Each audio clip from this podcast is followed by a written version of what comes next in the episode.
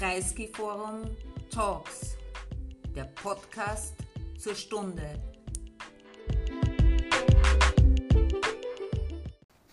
Guten Tag aus dem Wohnzimmer von Bruno Kreisky in der Wiener Armbrustergasse.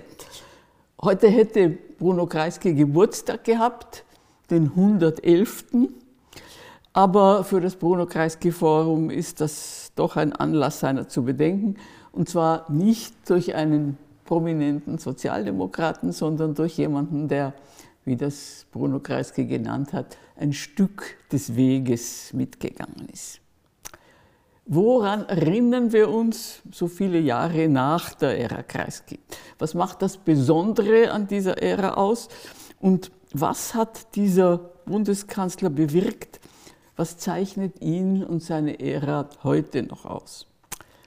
Dass er als der große Reformer in die Geschichte eingegangen ist, der Mann, der Österreich in die, in die äh, Moderne geführt hat, durch die Familienreform mit Christian Broder, das wissen alle.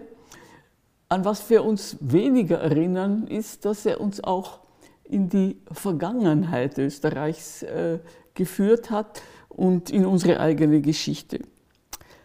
Ich möchte heute vor allem auf zwei Aspekte des Wirkens von Bruno Kreisky eingehen. Einmal Kreisky als der große Versöhner, als der Mann, der die besten Traditionen aller Gesellschaftsschichten integriert hat, und zwar ohne seine eigenen Werte zu verraten. Und zweitens Kreisky als der große Erzieher. Er war für meine Generation, die in seiner Ära jung war, der Mann, der die Rolle gespielt hat, die die Vätergeneration oft nicht gespielt hat. Er hat uns die Demokratie beigebracht. Ich habe Bruno Kreisky kennengelernt als ich in den 60er Jahren in der äh, Redaktion der Arbeiterzeitung angefangen habe. Die Arbeiterzeitung war das Zentralorgan der Sozialistischen Partei und wenn man dort angefangen hat, war es üblich, dass man sich beim Parteivorsitzenden vorstellen gegangen ist. Äh, das habe ich gemacht und Bruno Kreisky hat gefragt, sind Sie eigentlich Mitglied der SPÖ? Und ich habe gesagt, nein, das will ich auch nicht werden. Ich will gern für die Zeitung arbeiten, aber äh, Parteimitglied will ich nicht werden. Ich will überhaupt nirgends Parteimitglied werden. Und da hat er gesagt, okay, dann werden wir im Parteivorstand einen Beschluss fassen. Ich habe mich gewundert wegen einer kleinen Redakteurin, Beschluss fassen, aber das war damals so der Brauch. Und es hat natürlich auch in die Strategie von Bruno Kreisky hineingepasst, eben nicht nur die eigenen Leute anzusprechen, sondern auch diejenigen, die das berühmte Stück des Weges mitgehen wollten. Wie man mit diesen anderen umgeht, das war ja das Geheimnis auch seiner absoluten Mehrheiten, äh, wie man mit Andersdenkenden umgeht, äh, das hat äh, Kreisky auch schon in seiner Zeit als Außenminister gezeigt. Da hatte er es mit Diplomaten zu tun, viele aus aristokratischen Familien, die sich vor allem als Staatsdiener verstanden haben, also als Leute, die nicht einer Partei dienen, sondern dem Staat und die bei entsprechenden Wahlen ja auch nicht äh, ÖVP oder SPÖ oder FPÖ gewählt haben, sondern die sogenannte Liste Ballhausplatz. Ähm, Kreisky hat das akzeptiert. Äh, er hat diese Leute auch ganz gern um sich gehabt und hat gesagt, im diplomatischen Dienst ist es ganz gut, wenn die Typen wenigstens mit Messer und Gabel essen können. Und äh, er hat sich auch an die dortigen Bräuche gehalten. Wenn ihm später als Kanzler ein Diplomat vorgestellt worden ist, dann hat er immer gefragt, ob derjenige schon in seiner Zeit als Außenminister äh, im diplomatischen Dienst gearbeitet hat. Und wenn ja, hat er du gesagt, dann war das ein Kollege. Und wenn nicht, hat er sie gesagt. Ähm, dieser Respekt für die, für die österreichische Beamtentradition, für den Dienst am Staat, hat auch eine Rolle gespielt, als er bei den in den 70er Jahren anstehenden Bundeskan äh, Bundespräsidentenwahlen Rudolf Kirchschläger als Kandidaten vorgeschlagen hat. Ich kann mich erinnern, meine Kollegen in der AZ waren damals entsetzt. Sie haben gesagt, was, der, der Kandidat für den, das Kandidat der SPÖ für den Bundespräsidenten ist nicht einer von uns, womöglich ein halber Schwarzer. Äh, Rudolf Kirchschläger war ein äh, Jurist und Diplomat aus Oberösterreich, praktizierender Katholik, kein Sozialdemokrat. Und ich habe damals schüchtern eingewandt, naja, die Sozialdemokraten haben keine schlechten Erfahrungen gemacht mit dem Bundespräsidenten Theodor Körner, einem K&K-General. Und die deutschen Sozialdemokraten haben keine schlechten Erfahrungen gemacht mit Theodor Heuss, einem schwäbischen Liberalen. Und meine Kollegen waren nach wie vor skeptisch, aber sie haben gesagt, nur gut, dann schreibt das halt. Äh, ich war an und für sich für Außenpolitik zuständig, aber äh, da habe ich zum ersten und einzigen Mal in der Arbeiterzeitung einen innenpolitischen Kommentar schreiben dürfen.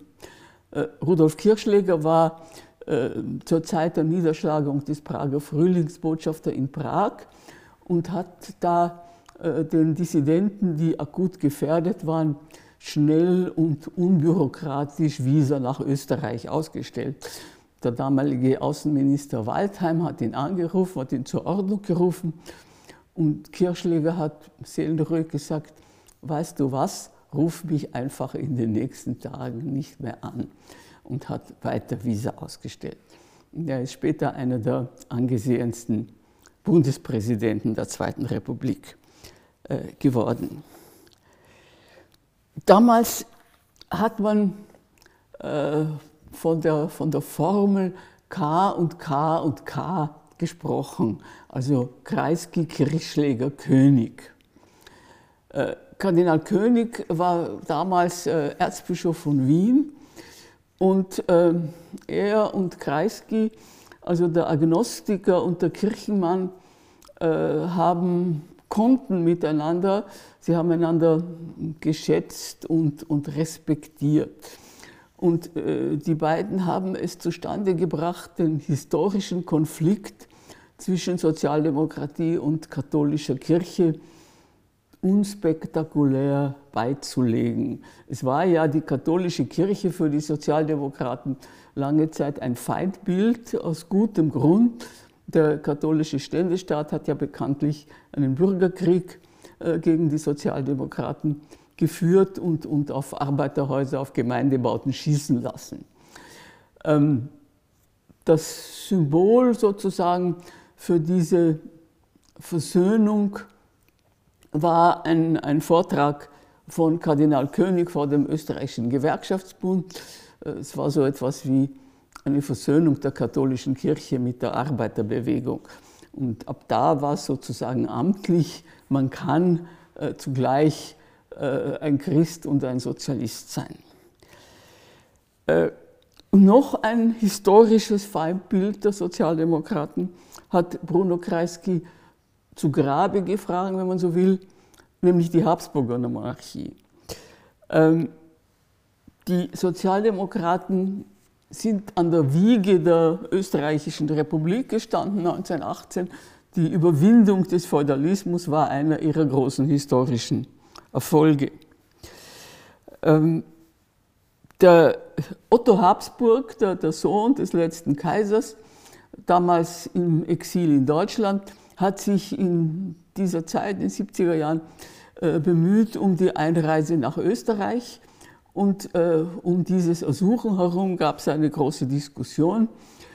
Also den, den Vertreter äh, einer Dynastie, die man jetzt endlich los war, äh, nach Österreich einreisen zu lassen, war für viele Sozialdemokraten unmöglich.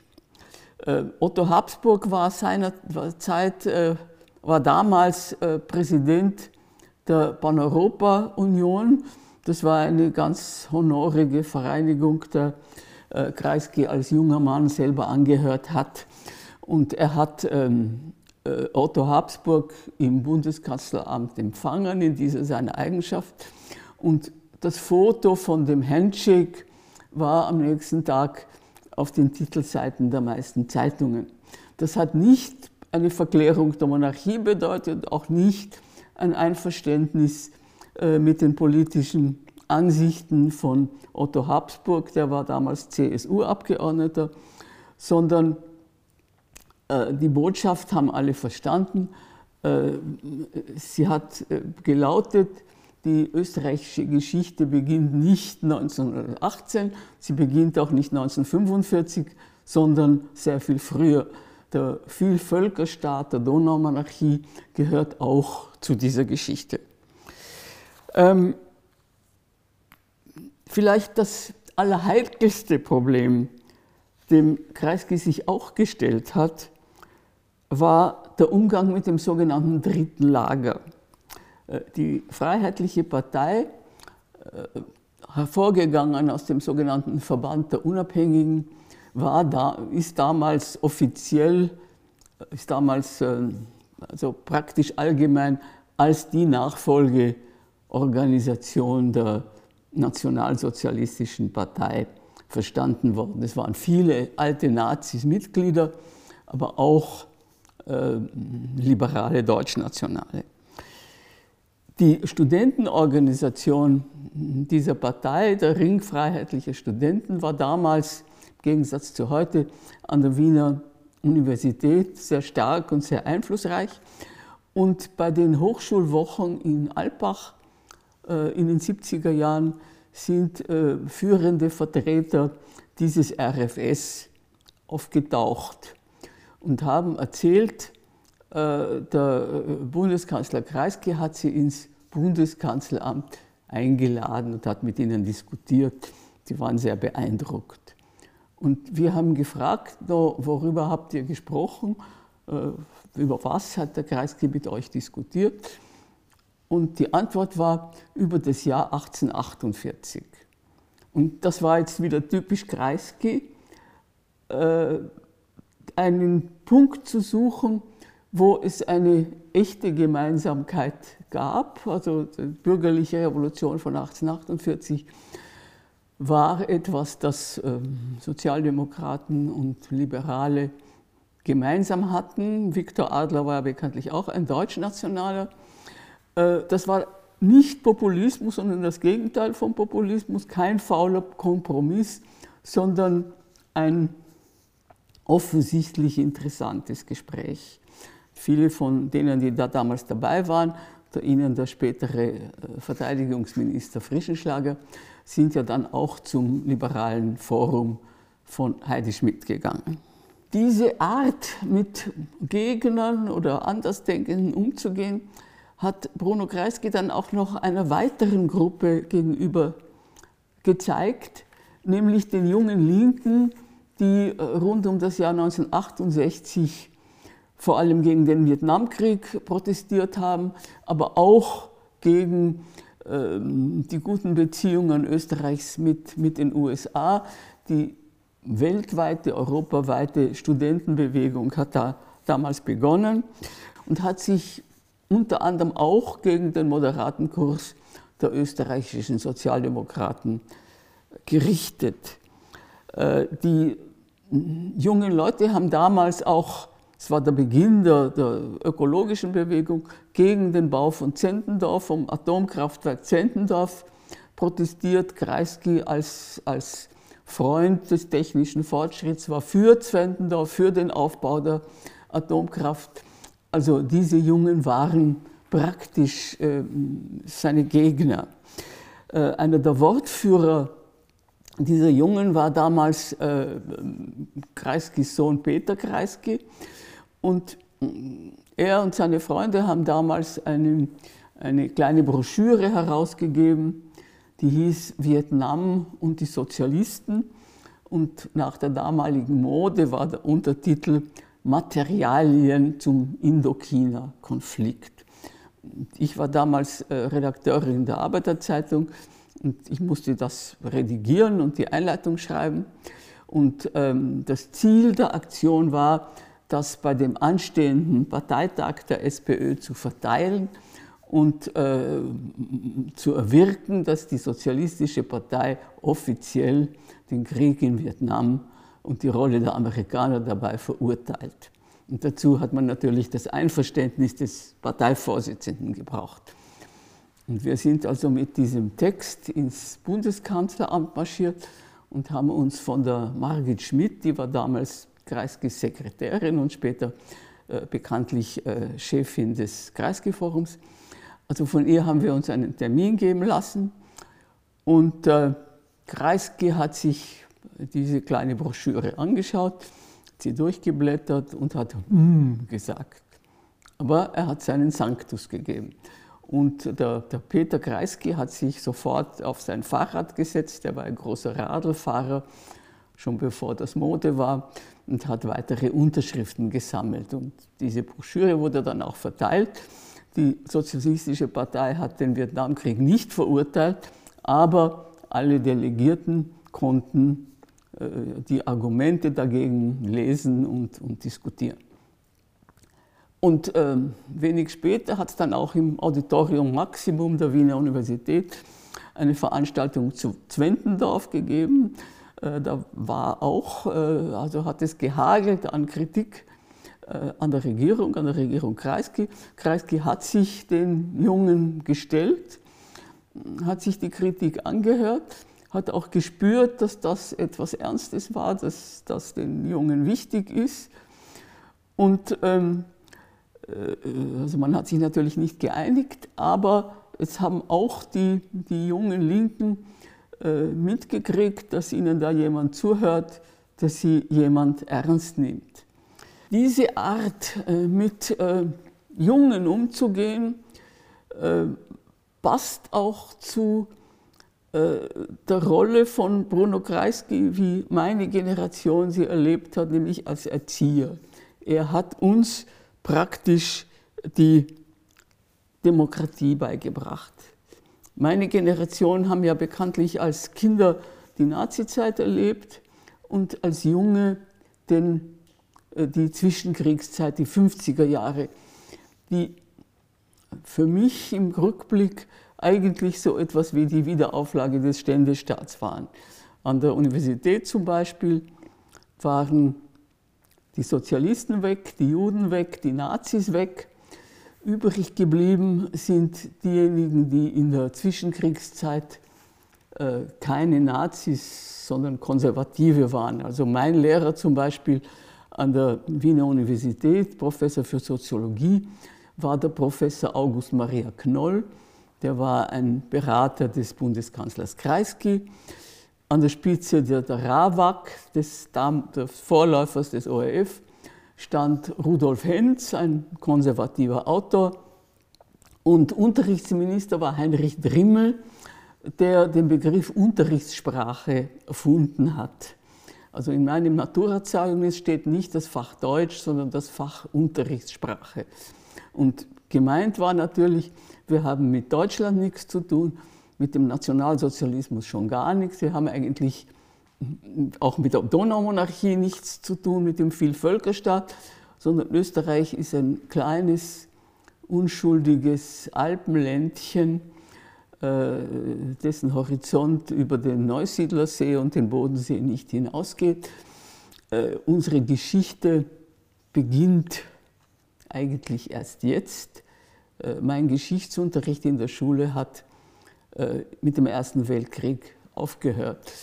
Vom Nationalsozialismus, von den, vom Bürgerkrieg in der Ersten Republik, von, von ähm, äh, vom Holocaust haben wir null gehört. Und auch äh, die Tatsache, dass es in, in Österreich und in Wien eine große jüdische Bevölkerungsgruppe gegeben hat, die äh, einen unglaublichen Einfluss auf, auf, die, auf die österreichische Moderne gehabt hat, von Wissenschaft, Literatur, äh, Architektur von der Ringstraße bis zum Roten Wien, das war uns allen vollkommen unbekannt. Und da war äh, Bruno Kreisky für viele äh, sozusagen die Brücke zu dieser österreichischen Moderne, der ersten Moderne, zu einer Blütezeit.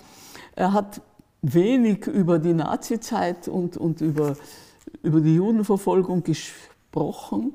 Er hat es auch gar nicht gern gehabt, wenn er sozusagen als, als Jude äh, ausgegrenzt oder vereinnahmt worden ist, je nachdem. Er war der österreichische Bundeskanzler, Punkt.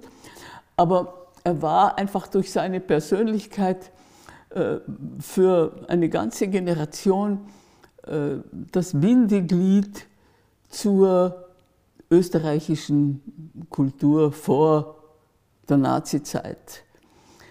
Ähm, ich habe ihn ein paar Mal auf, auf Staatsbesuchen äh, begleiten dürfen. Und ähm, das war, äh, äh da gab es also immer einen, am Ende des Staatsbesuchs eine Pressekonferenz. Und da haben dann nicht nur die begleitenden österreichischen Journalisten und die Journalisten des Gastlandes teilgenommen, sondern es sind immer auch alle Korrespondenten gekommen, die aus aller Herren Ländern, die in dem jeweiligen Land akkreditiert haben. Sie wollten einfach zuhören, sie wollten Fragen stellen über ähm, Gott und die Welt, vom, vom Nahostkonflikt bis zum Kalten Krieg. Sie wollten einfach mit einem gescheiten und erfahrenen äh, Menschen reden und dabei etwas lernen. Er hat uns alle erzogen und uns allen quasi die Demokratie, die wir ja nicht gekannt haben, beigebracht. Nicht zuletzt auch den Journalisten und den Medien. Äh, es war ja, also wie ich in den 50er Jahren als Journalistin angefangen habe, bei der Presse damals üblich, äh, dass wenn Journalisten den Kanzler oder einen Minister interviewt haben, dass sie, ihm, dass sie da dem Pressereferenten eine Liste mit Fragen gegeben haben. Die Fragen, die nicht gepasst haben, wurden dann eben nicht beantwortet. Und dann hat der Politiker sein Statement abgegeben und das war's. Dass kritische Fragen gestellt worden sind, das hat erst Bruno Kreisky eingeführt, das berühmte Pressefoyer nach dem Ministerrat, das es ja heute noch gibt, wo Leute kritische Fragen stellen durften. Das war damals eine Sensation, ist heute eine Selbstverständlichkeit. Vielleicht noch äh, eine Bemerkung zum Thema Emigration und Judenverfolgung. Äh, nach 1945 äh, hat man ja über dieses Thema nicht gesprochen und war auch keineswegs gewillt, österreichische Emigranten zurückzuholen. Äh, Herbert Lackner hat in seinem Buch über die Vertreibung der Dichter und Denker eine Ministerratssitzung erwähnt, wo die Frage aufgekommen ist, äh, wie viele österreichische Juden sind eigentlich von den Nazis ermordet worden. Und der damalige Chef der SPÖ, Adolf Scherf, hat gesagt, naja, Viele werden es nicht gewesen sein, die meisten sind ja rechtzeitig emigriert. Keiner hat gewusst, wie viel es waren. Es wurde nachgefragt und dann hat sich hat also die Kultusgemeinde gewusst, 68.000. Stille und dann ging man einfach zur Tagesordnung über. Äh, also nicht nur wurden die Leute nicht eingeladen, zurückzukommen, die meisten sind ja auch dann in der Immigration geblieben, diejenigen, die es geschafft haben, rechtzeitig herauszukommen. Ähm, ein paar äh, haben versucht zurückzukommen, äh, darunter der bedeutende Sozialdemokrat Robert Leichter, Witwer der von den Nazis ermordeten Widerstandskämpferin Käthe Leichter. Ähm, der kam zurück, niemand hat ihn wollen, er ist enttäuscht wieder in die USA zurückgekehrt. Bruno Kreisky war einer der wenigen, die zurückgekommen sind aus dem Exil in Schweden. Er hat bekanntlich äh, im Kabinett des Bundespräsidenten Körner angefangen, ist dann in der Großen Koalition Außenminister geworden und ist 1967 zum SPÖ-Chef gewählt worden mit knapper Mehrheit. Ähm, viele Sozialdemokraten hätten äh, lieber nicht einen jüdischen Remigranten als Parteichef gehabt. Kreisky wurde zu seiner Zeit als Journalistenkanzler auch bezeichnet. Äh, berühmt geworden ist sein Sager, den er meinem AZ-Kollegen Ulrich Brunner zugerufen hat, lernen Sie Geschichte, Herr Redakteur. Ähm, das hätte er zu uns allen sagen können. Wir haben es alle notwendig gehabt, Geschichte zu lernen. Wir haben sie auch von ihm gelernt und ähm, vieles von dem, was er uns beigebracht hat, hat sich bis heute gehalten. Bruno Kreisky war nicht nur ein äh, Gesprächspartner, wichtiger Lehrer und Gesprächspartner für die damals jungen Österreicher, sondern auch für viele ausländische Politiker. Ich erinnere mich, dass der damalige Außenminister Henry Kissinger nach Wien gekommen ist, um mit Kreisky zu reden. Er war einfach äh, jemand, der für eine kurze Zeit lang Wien zu einem wirklich wichtigen Treffpunkt, zu einem wichtigen Player trotz seiner Kleinheit in der europäischen Politik gemacht hat. Äh, wenn wir uns heute fragen, was ist von dieser Ära geblieben, so kann man sagen, äh, er hat uns wieder in die Geschichte zurückgeführt. Äh, er hat eine Tradition wiederbelebt, die da war und weitergeführt hat. Und er hat uns auch eine Erinnerung daran hinterlassen, was Österreich war, was Österreich sein könnte was Österreich vielleicht eines Tages wieder sein wird.